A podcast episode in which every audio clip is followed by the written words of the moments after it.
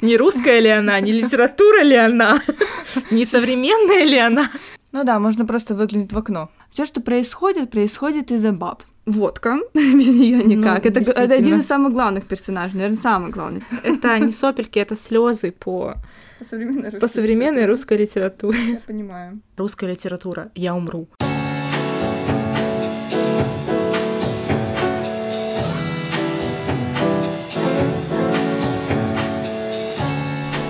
Привет, это подкаст Лёд и книги. И с вами Дина и Даша. Мы с Дашей большие фанаты подкастов. Мы любим их не только записывать, но и слушать. И за отличным списком литературы на лето мы отправляем вас к нашему любимому подкасту «Стивен книг». Трое ведущих, Наталья, Валентина и Анна, в длинных выпусках все вместе обсуждают громкую книгу, жанр или литературное направление, а также периодически выпускают короткие эпизоды на самые разные темы. На мой взгляд, Стивен Книг – это подкаст для продвинутых читателей, для тех, кто хочет не только следить за новинками, но и разбираться в критических теориях, глубже понимать классику и постоянно расширять свои представления о литературе. Не могу не посоветовать несколько своих любимых эпизодов. Послушайте выпуск «Давай поженимся с Джейн Остин» или «Как я встретил вашу Эмму». Это три разных взгляда на всегда актуальный роман Остин и его недавнюю экранизацию.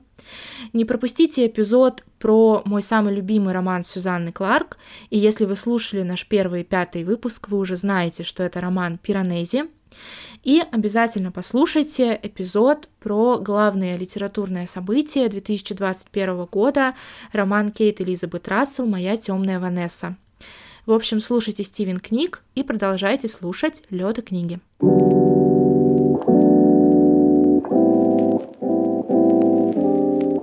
А у нас уже шестой выпуск, и он посвящен современной русской литературе. Ребят, вы не представляете вообще, в какой раз мы сейчас записываем этот эпизод, поэтому послушайте его до конца, чтобы наши усилия не пропали зря. Современная русская литература. Дин, ты вот на самом деле читаешь современную русскую литературу или потому что это модно, и мы с тобой решили этот Хайпануть на теме. Нет, я на самом деле очень люблю современную русскую литературу. У меня был сложный путь любви к ней.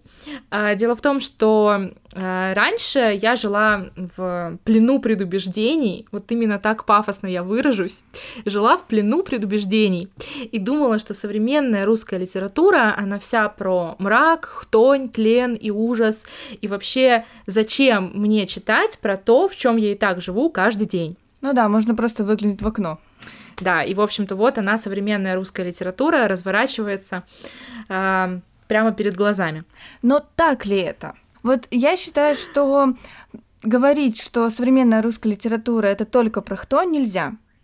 Да, мы не можем отрицать, что Мгм. а, такая мрачная атмосфера, некая чернуха во многих произведениях и современных русских авторов, а, и, конечно же, и классической литературы, да, это специфика, это особенность нашей, наверное, русской души, да, вот, э, вообще Ну, наверное, да. русских писателей об этом говорить, ну, грех было бы не говорить об этом, наверное, да? Можно вспомнить э, старый мемчик, да, про то, что французская литература «Я умру ради любви», а, английская литература «Я умру ради свободы», а русская литература «Я умру».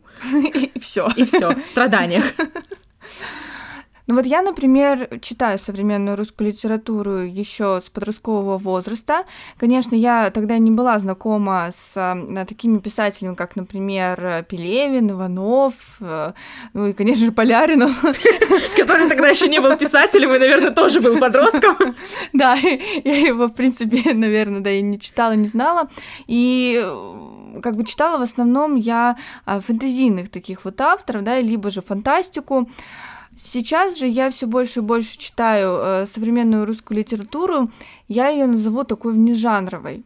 Uh-huh. То есть я не могу точно определить, что это я читаю именно фантастику, именно фэнтези или там, не знаю, антиутопию. Потому что сейчас э, русские писатели э, просто безумные иногда ставят эксперименты э, писательские над своими же книгами. Uh-huh. Э, они могут писать, казалось бы, о реальных исторических событиях, как, например, Иванов, при этом добавив туда магический реализм, как, например, опять-таки Иванов. Uh-huh. Но я, э, конечно, не, просто так как читала я практически из такого вот прям а, винегрета Иванова, да, вот тот же самый пищеблок, угу. да, то есть это исторические события Олимпиада, да, 80-х да, да, да. годов, то есть это реально было, да. никто об этом не забыл, да, но при этом тема вампиризма, не, ну, конечно, может быть, те люди, которые жили в 80-х, они что-то знали.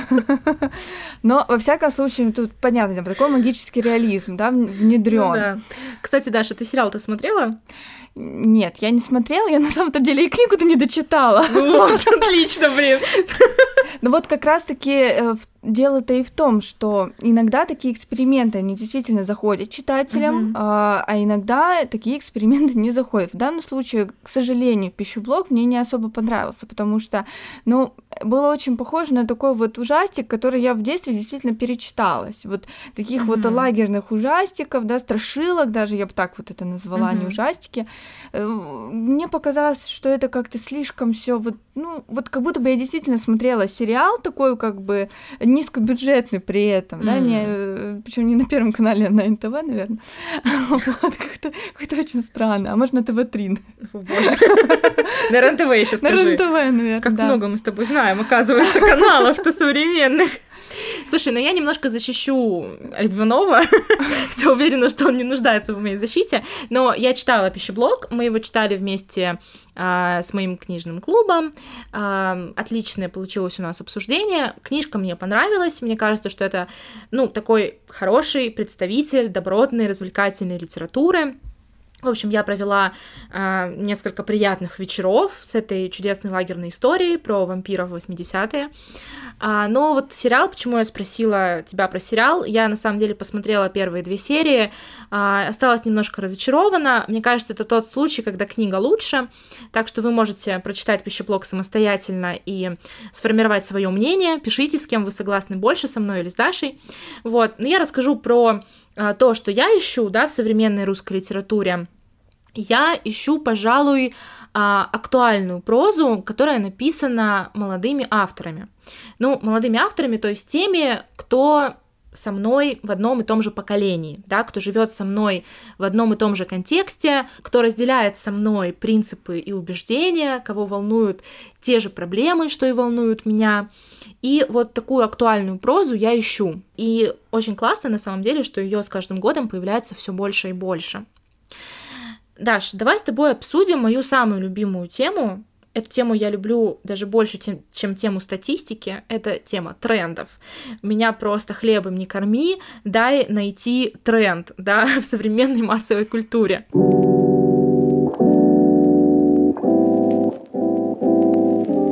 Как ты думаешь, что вообще сейчас популярно? О чем пишут? Ну вот как раз-таки магический реализм, он очень сейчас популярен у многих писателей.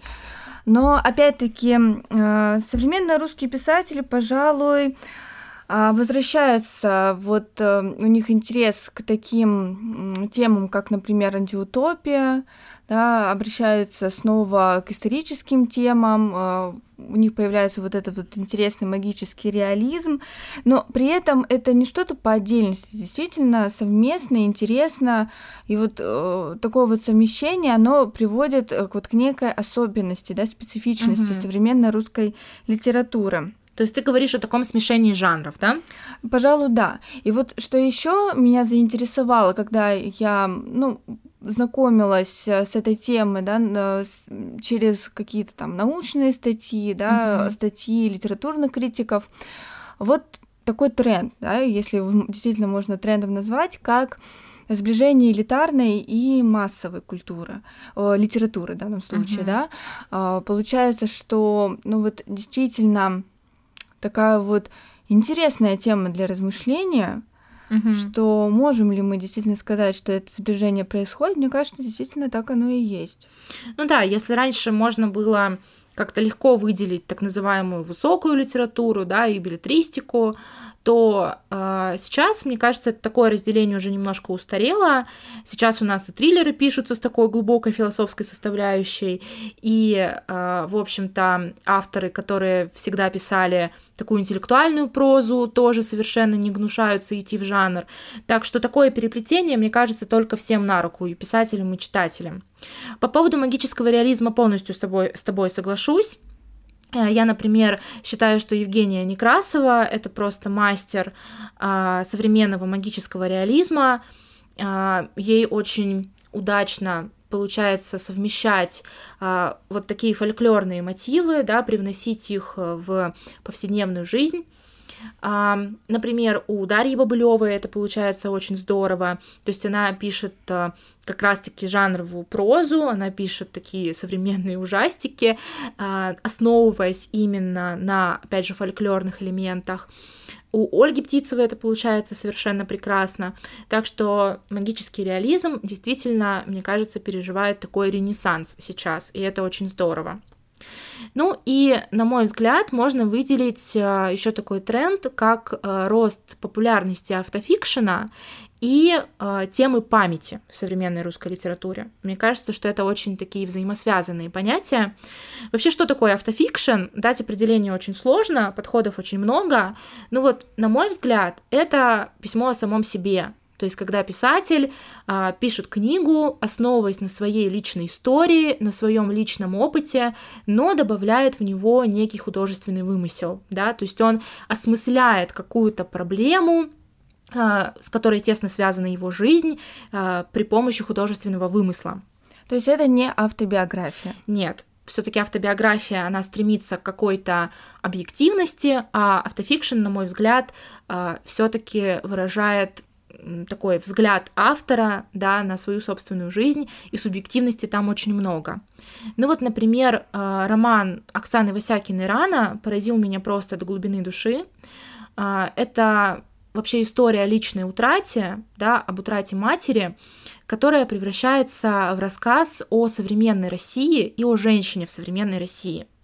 Мне кажется, что даже если вы избегаете таких вот сложных и тяжелых тем, как смерть, как потеря близкого человека, все равно попробуйте прочитать этот роман, потому что он действительно не только про смерть, он и про жизнь тоже, да, про жизнь прямо сейчас, в тех э, условиях, да, в которых мы сейчас живем. И э, как раз меня поразило, что Оксана Васякина пишет с огромной э, откровенностью такой, да, и это невероятно подкупает. Вот, поэтому, конечно, я просто благодарна, что она написала такую замечательную книгу, и у нас есть возможность к ней приобщиться.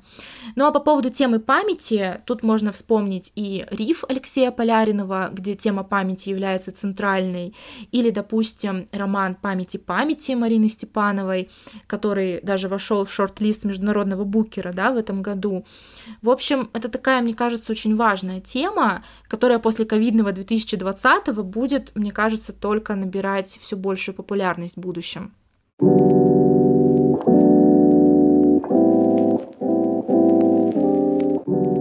четвертом выпуске мы уже обсуждали литературные премии и говорили, что это также классный инструмент для поиска новых интересных книг и для составления а, списка что-либо прочитать летом, например. Угу. И сегодня мы хотим вас познакомить э, с такой премией, как Fiction 35. Я вообще очень люблю эту премию, потому что это такая классная низовая инициатива, а, которая сумела достичь определенного успеха. А, автор этой премии а, Владимир Панкратов, журналист и автор телеграм-канала Стоунер. И чтобы окончательно разобраться в трендах современной русской литературы, мы поговорили с Владимиром и задали ему несколько вопросов. Мы у него узнали, в чем состоял изначальный замысел премии Fiction 35, удалось ли после двух сезонов реализовать его в полной мере, в чем главное отличие Fiction 35 от других литературных премий, с какими сложностями столкнулись организаторы на начальном этапе?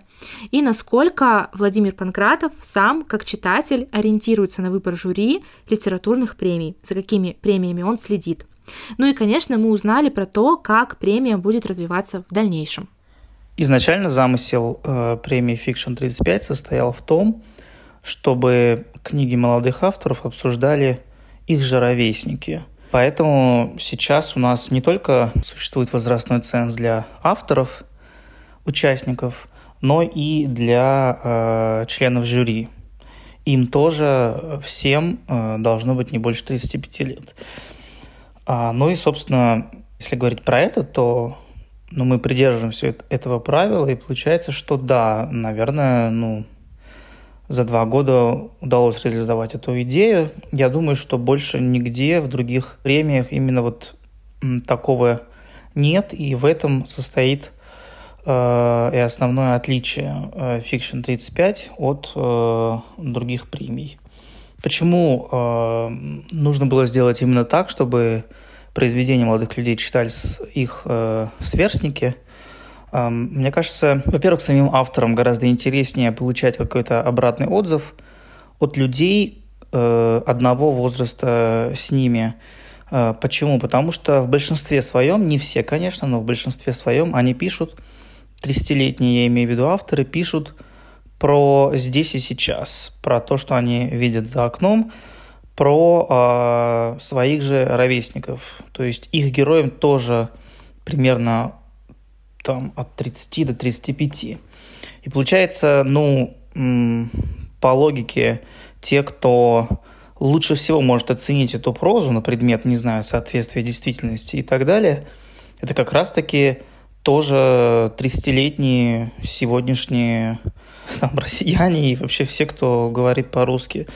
Поэтому получить э, отзыв, оценку от каких-то мастеров, от опытных писателей, э, конечно, тоже полезно и интересно, но это какие-то две разные параллельные реальности. Хотелось устроить э, дискуссии в одной реальности между людьми, которые живут в одной реальности. А, в этой же реальности кто-то пишет, в этой же реальности кто-то читает этот текст. Вот. Э, ну и вот в этом была э, задумка. С какими сложностями мы столкнулись? Ну, во-первых, у нас было два разных сезона. Э, второй отличался от первого тем, что это был ковидный год, и мы все обсуждения проводили в онлайне. Это, конечно, было проще, но в то же время менее интересно – я должен признать. В первом же сезоне мы поездили по разным городам. Москва, Питер, Казань, а, Нижний Новгород. И, собственно, э, это было изначально тоже в, в концепции премии, что обсуждения должны проходить в разных городах России. А, ну и, соответственно, сложнее всего была именно организационная часть найти место в каждом из этих городов. Хотя это было тоже, кстати говоря, несложно. А, люди, которые жили в этих городах, они с удовольствием помогали нам. Потом э, находить людей, которые поучаствуют в этих обсуждениях. Естественно, для того, чтобы поучаствовать, они должны были прочесть эти книги. В общем, со всеми договориться. Ну и сложнее всего, наверное, было провести вообще финальный наш фестиваль первого сезона.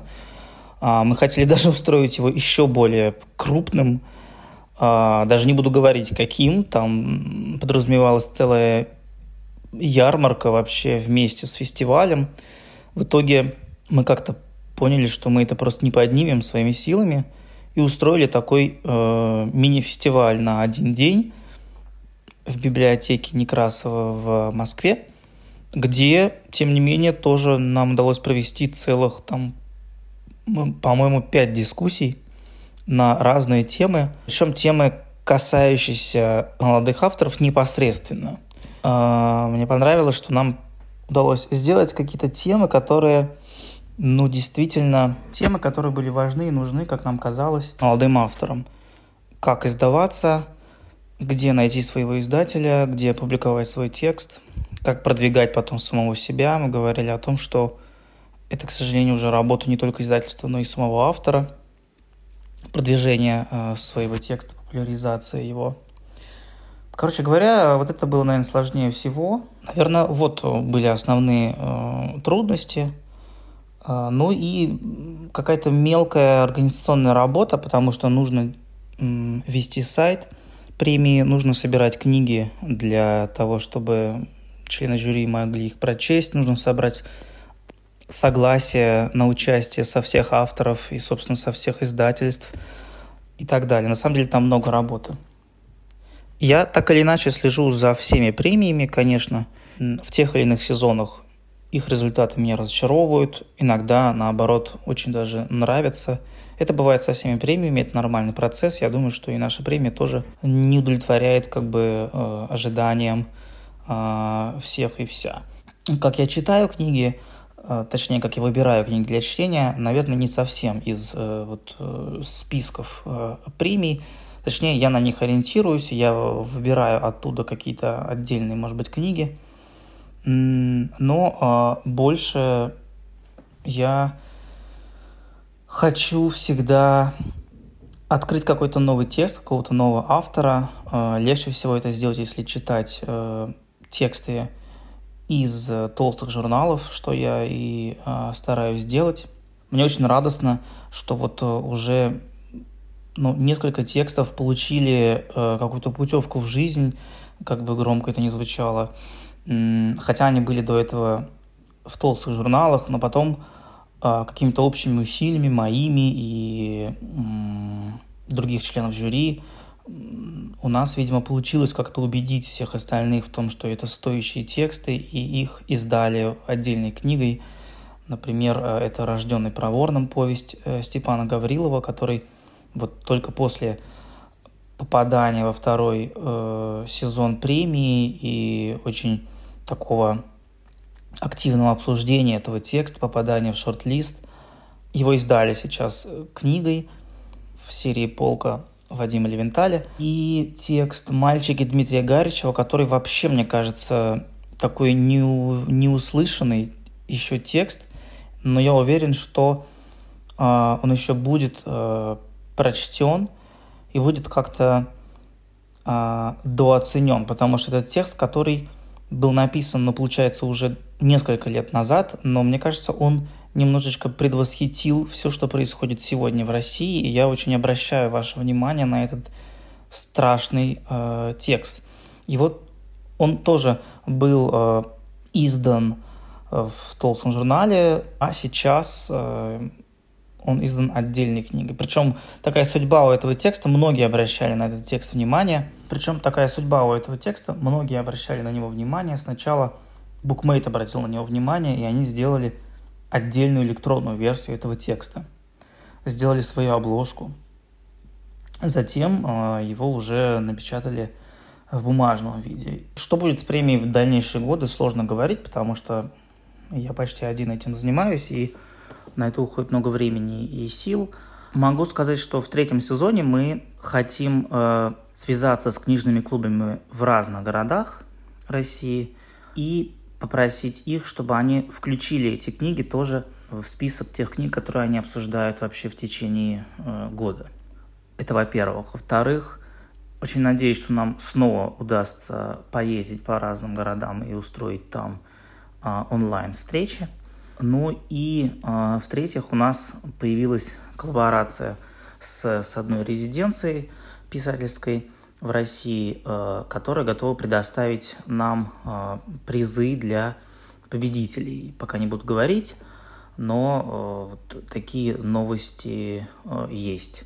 Собственно, мы двигаемся небольшими шажками, потому что у нас просто нет сил и времени на, на то, чтобы заниматься этим как-то больше, но мы не бросаем это дело и двигаемся, и э, видим, что, по крайней мере, это точно нужно и самим авторам, и тем, кто читает эти книги, э, и особенно э, отрадно видеть, что это очень интересно как раз вот тем самым 30-летним читателям, критикам, которые действительно открывают тексты про самих себя. Это всегда э, очень э, и очень интересно.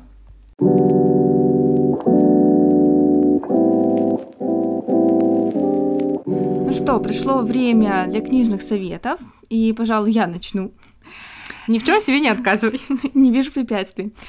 Итак, э, первая книга, которую я хочу вам посоветовать, это «Финист Ясный Сокол» Андрея Рубанова. А, книга часто мне попадалась на глаза, и наконец-то я ее прочитала благодаря одному из книжных марафонов. Как всегда, я хочу сначала упомянуть э, самого автора, да, интересные факты из его биографии. До этой книги про Андрея Рубанова я ничего не слышала и вообще ничего у него не читала. Биография у него, конечно, насыщенная. И корреспондентом был, и строительным рабочим, и шофером, и телохранителем, и даже бизнесменом. И, и даже в тюрьме посидел. Ничего за мошенничество. Себе. Ничего да. себе. Вот такая вот биография. Его первый роман «Сажайте и вырастет» а, был издан в 2005 году. А, впоследствии многие его романы входили в шорт-лист литературной премии «Национальный бестселлер». Угу. Финист Ясный Сокол был издан относительно недавно, в 2019 году, и получил много положительных отзывов. А, что мы видим? Мы видим перед собой три рассказа, искусно изложенные тремя рассказчиками – Шутом, Кожедубом и Разбойником. Всех этих рассказчиков роднит одно – молодая девка Марья. Именно она является вот э, таким двигателем всей этой истории. Все, что происходит, происходит из-за баб. Это цитата. Мужики думают, что творят все сами. Сами воюют, сами пашут, сами зверя бьют, сами брагу пьют, сами врага режут, а на деле не сами. Не, не сами, не, не сами. сами. Вот такая вот и молодая девка Марья. Как казалось бы, а, все эти рассказчики, что шут, что кожедуб, что разбойник, сами творцы своей истории, а вот и нет. Э, девка Марья сыграла огромную роль в их жизни. А Андрей Рубанов взял славянскую мифологию, всем известную, э, всем известные истории про того же финиста Ясного Сокола, да, и здорово преподнес, здорово интерпретировал.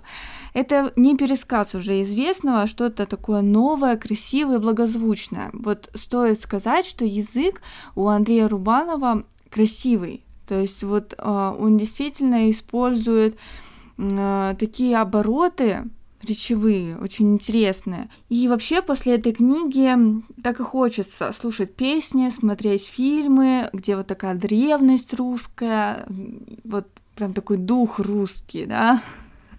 Здесь русский дух, здесь Русью пахнет. Да-да-да. Вот, кстати, солистка группы «Мельница» тоже положительно высказалась об этой книге. Она написала следующее. Много сюжетных линий, удивительно продуманный язык каждого из трех Иванов-рассказчиков.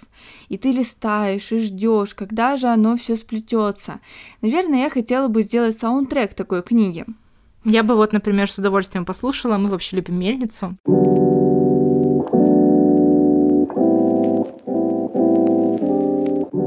Кошка очень хочет принять участие в записи подкаста. Она даже пришла к Даше на коленке, уткнулась в микрофон и Кошка, может быть, вы хотите что-то сказать про современную русскую литературу? У вас есть мнение? Ну, пока нет. Будем ждать комментарий в дальнейшем. А вы слышите, как она мурчит? О боже. А, я уже а, немножко начала говорить про Евгению Некрасову, и почему бы не продолжить, да? Не найдется ли у вас пяти минут, чтобы поговорить про Евгению Некрасову? А это того стоит? Это определенно того стоит. Ну, конечно, начать я хочу с ее романа «Калечина-малечина». А, это такая история о тонкой грани между реальностью и вымыслом, про девочку Катю, которая по жизни катится-калашматится. И не злую, но и недобрую Кикимору, которая в самый тяжелый момент приходит ей на помощь. У Евгении Некрасовой получилась э, тонкая и чуткая книга, написанная прекрасным самобытным языком, которая способна излечить от равнодушия даже самого черствого человека. Кроме «Калечины-малечины», я советую обратить внимание на рассказы Евгении Некрасовой, на ее сборник рассказов «Сестра мам», о таких э, маленьких, может быть, даже лишних людях. То есть она прекрасно продолжает тему лишних людей в русской литературе. И на те рассказы, которые выходят э, на букмейте в самых разных антологиях. Например, в антологии «Страсти по Конституции» или в антологии «Любовь во время карантина». А, а сейчас э, у Евгении Некрасовой на э, букмейте стартовал новый проект. Это книжный сериал, который называется «Кожа». Вот чем я люблю Евгению Некрасову, это тем, что у нее всегда ну, такие потрясающие, в хорошем смысле, сумасшедшие идеи.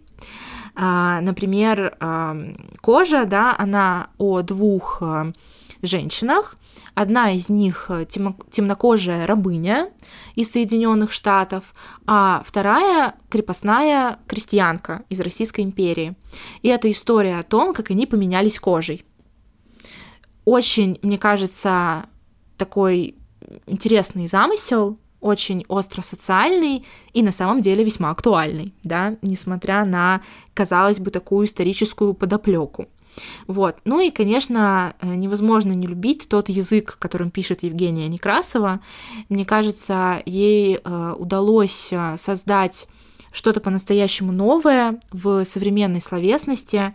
Те кружева слов и метафор, которые она плетет в своих текстах, они просто гениальны и прекрасны. И мне кажется, что только ради ее прекрасного языка Стоит ее рассказы и романы обязательно почитать.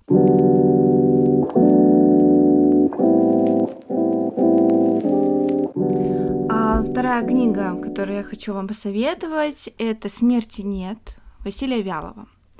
Начну я с цитаты, с тяжелой артиллерии. А, уровень исповедальности за бутылкой у русского человека угрожающий, честнее, чем перед священником на исповеди. Ну, есть в этом зерно истины. А почему именно эта цитата? Потому что эта книга, ну вот она проникнута вот таким духом, во-первых, действительно исповедальности, uh-huh. а во-вторых, э, главные персонажи очень часто там действительно выпивают. Это вот такая вот атмосфера. Современная русская литература не про хтонь, нет, не про тлен, вы что, совсем не про это. Но при этом нельзя сказать, что это хтонь, мрачняк и чернуха. То есть, э, несмотря на то, что а, книга, вот, во-первых, она так названа «Смерти нет», да, вот носит... Она про то, что смерть есть? Да, она про то, что а, что вообще после смерти. Угу даже не ну, как бы размышления на этот счет, да, uh то есть э, действие происходит в реальности, а, происходит на кладбище, Угу. Если уж вообще прям подробно-подробно, да. А, и главные персонажи это в основном работники вот этого кладбища. Угу. Ну, я хочу отметить прежде всего, что у Василия Вялова, как и у Андрея Рубанова, также прекрасный слог. Угу. А, он этот слог увлекал, он накутывал такой дымкой, и хотелось читать дальше, несмотря на то, что сама по себе тема, она меня сначала как бы отпугивала. Я вообще думала, что мне, может быть, не понравится, да, и вот э, как бы поначалу складывалась такая непонятная для меня атмосфера, да, и почему действительно вот так вот показывают нам вечно пьющих вообще работников кладбища, но потом-то я поняла, что нужно смотреть э, вглубь, а не поверхность угу. вот эту оценивать. Что же есть вообще в этой книге? Здесь есть Краснодар. Наверное, вот сейчас Краснодарский край, да, курорты Краснодарского края закроются, и вот что можно сделать? Можно почитать книги про Краснодар. Но, ну, я да. тут немножко вклинюсь и скажу, что это очень ценно, да, что появляется много разных литературных произведений не только про Москву и Петербург, но и про регионы. Вот мне, например, очень не хватает классной региональной прозы, э, которая рассказывала бы про то, чем регионы живут сегодня. Мне кажется, это очень интересно и очень важно. Я тоже согласна. Я вот за такой региональный компонент, mm-hmm. в принципе. И, кстати говоря, снова возвращаясь к нашему любимому Полярину, да, вот э, он в рифе затронул для нас все таки родное, прям больное, я бы даже сказала, это Мурманск, Мурманский край, да, то есть это тоже было очень приятно, несмотря на то, что как бы Полярина все таки не из этого региона. Ну да, там одна из сюжетных линий э, разворачивается в вымышленном городке Сулим в Мурманской области. Вот, мне кажется, что классно у него получилось создать такую северную атмосферу. Возвращаясь э, к тому, что смерти нет. Значит, э, в этой книге также мы видим главных героев художника, гробовщика, скульптора, сторожа и музыканта а, Пашковское кладбище перед нами, да, то есть вот где происходят mm-hmm. все основные действия. Водка, без нее ну, никак. Ну, это, это один из самых главных персонажей, наверное, самый главный персонаж. Не, не про хтони все таки да, не да. про Ну и, конечно же, это книга про жизнь, про смерть и про любовь. Как бы это пафосно не звучало. Не могу сказать, что от книги я прям в полном восторге. Но вот то, что меня заинтересовало, это ее неспешность, как будто действительно на кладбище время замирает. Это ее философия, хотя и не новая. Что же после смерти? Может быть, какая-то новая жизнь? И, конечно же, заинтересовали кладбищенские истории, а, потому что они раскрывали всех персонажей и также второстепенных персонажей. Это здорово. Так что если вас не пугает такая тема, если э, вы в принципе, уже читатель, э, который уже, наверное, перечитал много из э, современной русской литературы и хотите что-то новенькое такое, да, вот прочитать, то, пожалуйста, обязательно познакомьтесь с этим изданием и поделитесь своим мнением. С нами, да, нам очень интересно.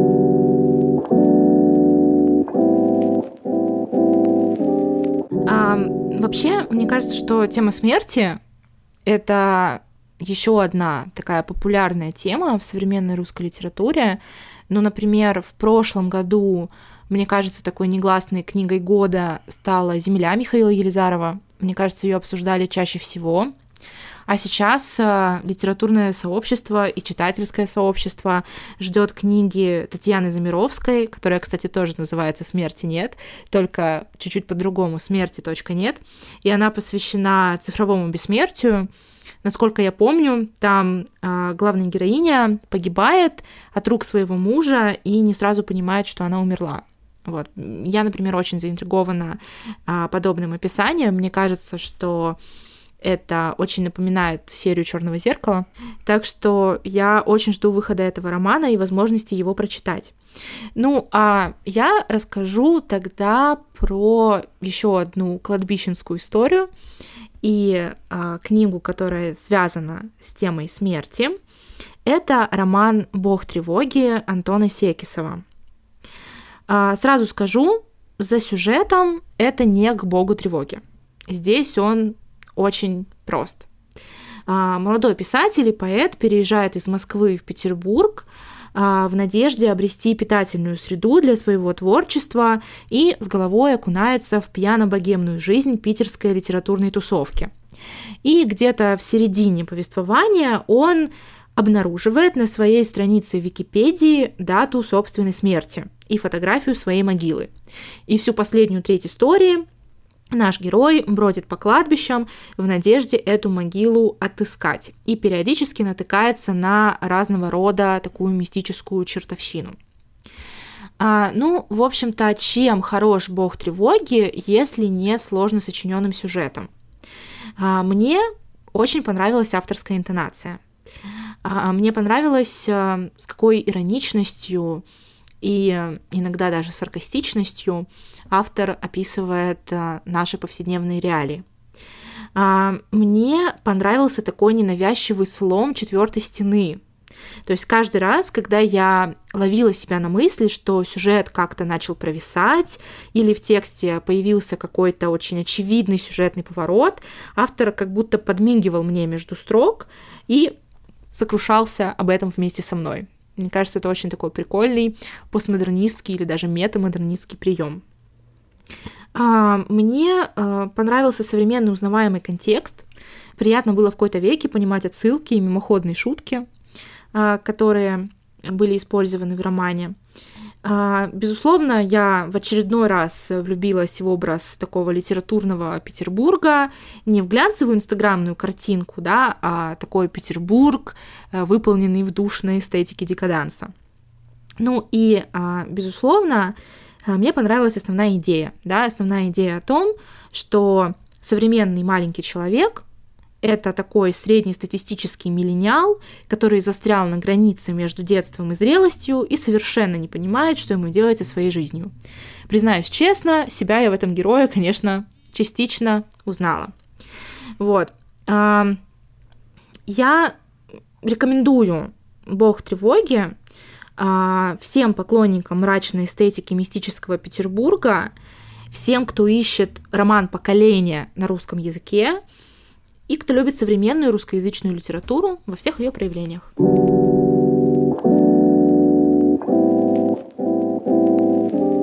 Что, на этом мы завершаем наш шестой выпуск. Мы будем, как всегда, рады вашим комментариям, а, вашим э, подпискам на Инстаграм подкаста, на группу ВКонтакте, да и вообще просто а, пишите нам, спрашивайте, какие, может быть, темы вам интересны, пишите нам эти темы, мы, возможно, их также включим в нашу такую вот программу. Да? Да, хотим сказать, что мы берем небольшой перерыв и обязательно вернемся в середине июля с очень классной коллаборацией. В общем, я думаю, ее стоит ожидать. Слушайте наш подкаст на всех подкаст-платформах этой вселенной. И до следующего выпуска. Всем пока-пока.